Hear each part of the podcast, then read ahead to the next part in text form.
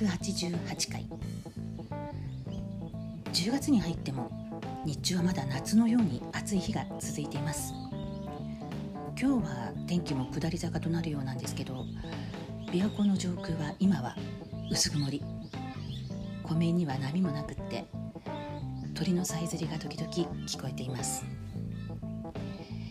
さて、私は夏に持病がぶり返してまた入院してしまったんですけど、それでゼロから治療の再開して、で先日、まあ、検査したら幸いほぼ正常値に戻ってたんですけれども、でも今回は主治医の先生も慎重になっているので、あの治療薬の量を減らすスピードを抑えていらっしゃるんですね。だからその分私自身薬の副作用がきついなって感じてるんですけれども、まあよく効く薬だけに副作用もきついんですけど、でその副作用もたくさんあるんですよね。でこの薬がまあ病気を良くしてくれる分、逆に全然関係ない別の値が異常に高くなっていて、で今度はこちらをコントロールしなくちゃいけないってことになって、で今後自分で自宅で長期的にこういうコントロールできるように教育入院してくださいって言われました。えー、もう入院したくないって思ってたのにって、しかも入院するような病状じゃないのに入院しなきゃいけないなんてって、ちょっとがっくりきてます。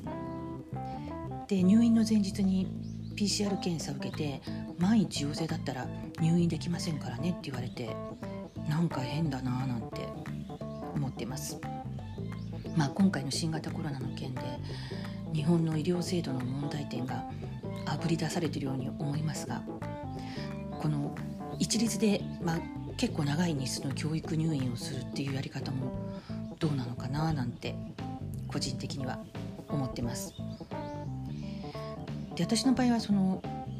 もともと持病を見てもらっている診療科と、今回教育入院してくださいと言われた診療科と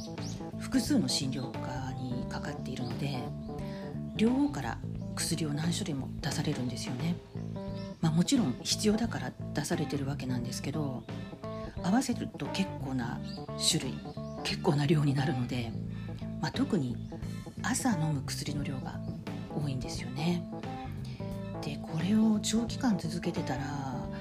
いつか薬害が出るんじゃないかななんて自分でも思うので、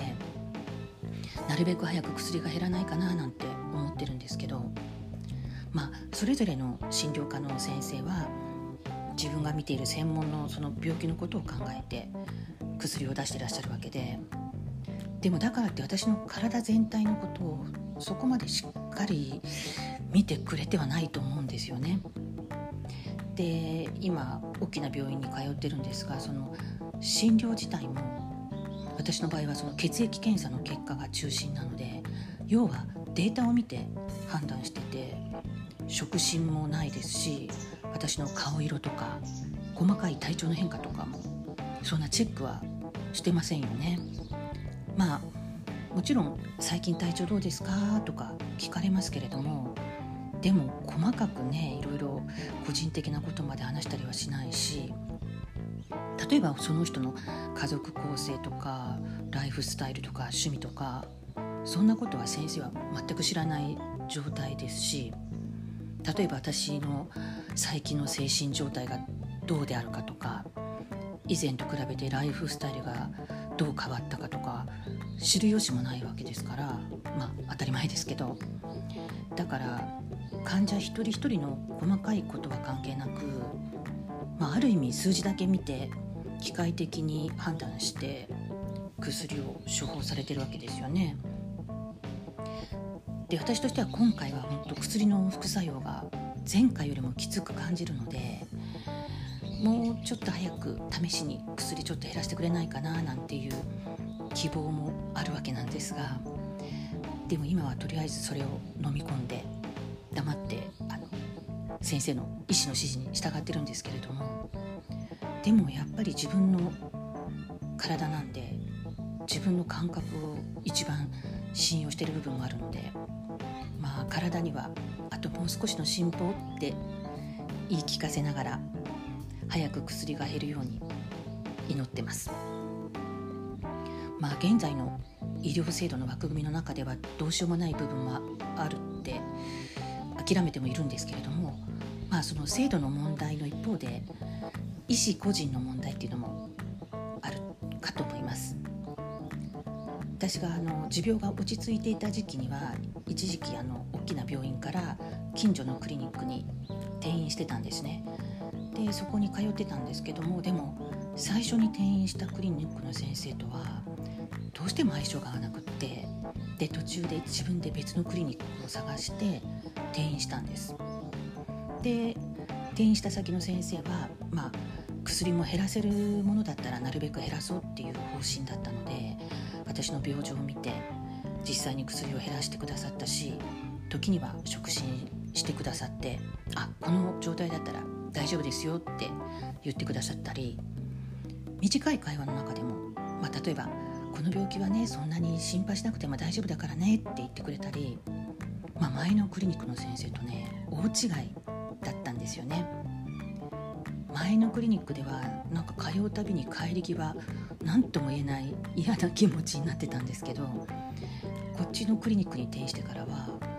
先生の言葉でこう明るくなれたっていうか、病は気からじゃないですけど、本当気持ちの問題って大きいと思うので、いい先生に当たるか当たらないかの差は大きいと思います。ということで、まあ、また入院することになってしまったので、来週の琵琶湖日記はお休みすることになると思います。このところ、まあ、どこに来たいとか誰に会いたいとかそういう願望もほぼなくって、一人でいるのが普通っていうか、それで何の不自由もなく当たり前になってたんですけど、今回また入院っていうことで本当に一人っきりの時間を再び与えられることになり、いやこれはまたいろいろ一人で考えなさいっていうことなのかしらとか思ってます。まだコロナのせいで家族の面会も禁止なんで、本当に一人の時間を与えられることになりそうです。でも本当コロナのせいで何とも不思議な世の中になりましたよね。先日ネットで見た話なんですけど、カリフォルニア大学ではワクチンの接種証明がないとキャンパスに入れないそうで、でカリフォルニア大学のある教授が、自分はすでにコロナに感染して自然免疫があるのに